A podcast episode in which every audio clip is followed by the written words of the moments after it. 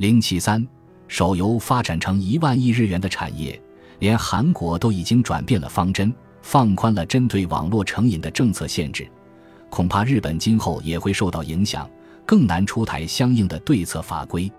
事实上，各国网络游戏及相关产业的竞争相当激烈。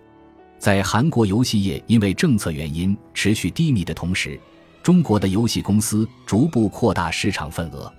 日本国内也有不少游戏公司为了吸引玩家拼命研发手游，竞争激烈。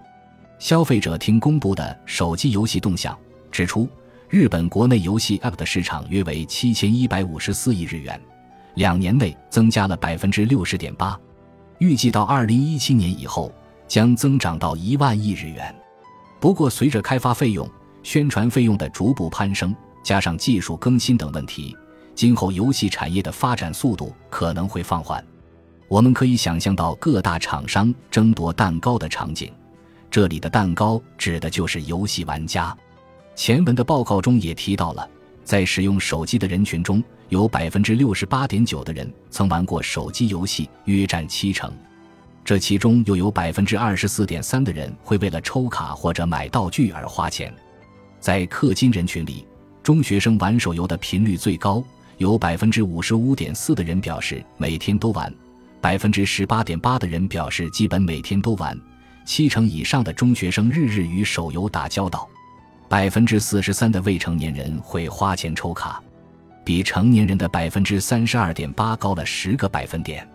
氪金是游戏公司一项重要的收入来源。如果对这些每天玩游戏、每天花钱的中学生做出行为上的限制，无疑也会打击到游戏公司。究竟是要保障游戏行业的发展，还是采取措施预防青少年沉迷游戏？现阶段的日本政府并没有实施断网制度的打算。即便在安卓平台上已经出现了可以设定使用时间限制的 App，从技术层面来讲，并不是一件很困难的事，但政府依然迟迟没有行动。与此同时，游戏公司花大钱打出的广告早已深入青少年的日常生活。就是现在，成为勇士吧，不要错过这份感动，所有女生都会喜欢。这样的广告语随处可见。日本儿科医学会与日本医师学会曾在二零一七年二月制作了以玩手机的同时，我们到底失去了什么为主题的海报，发给全国约十七万名会员，张贴在诊所等地方。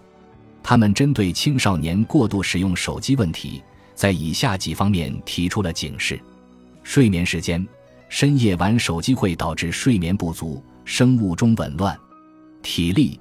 一动不动玩手机会影响骨骼肌肉的发育，学习能力玩手机的时间越长，这项能力越下降。视力影响视力，大脑功能对大脑造成伤害。交际能力，与人面对面交流的时间减少。本集播放完毕，感谢您的收听，喜欢请订阅加关注，主页有更多精彩内容。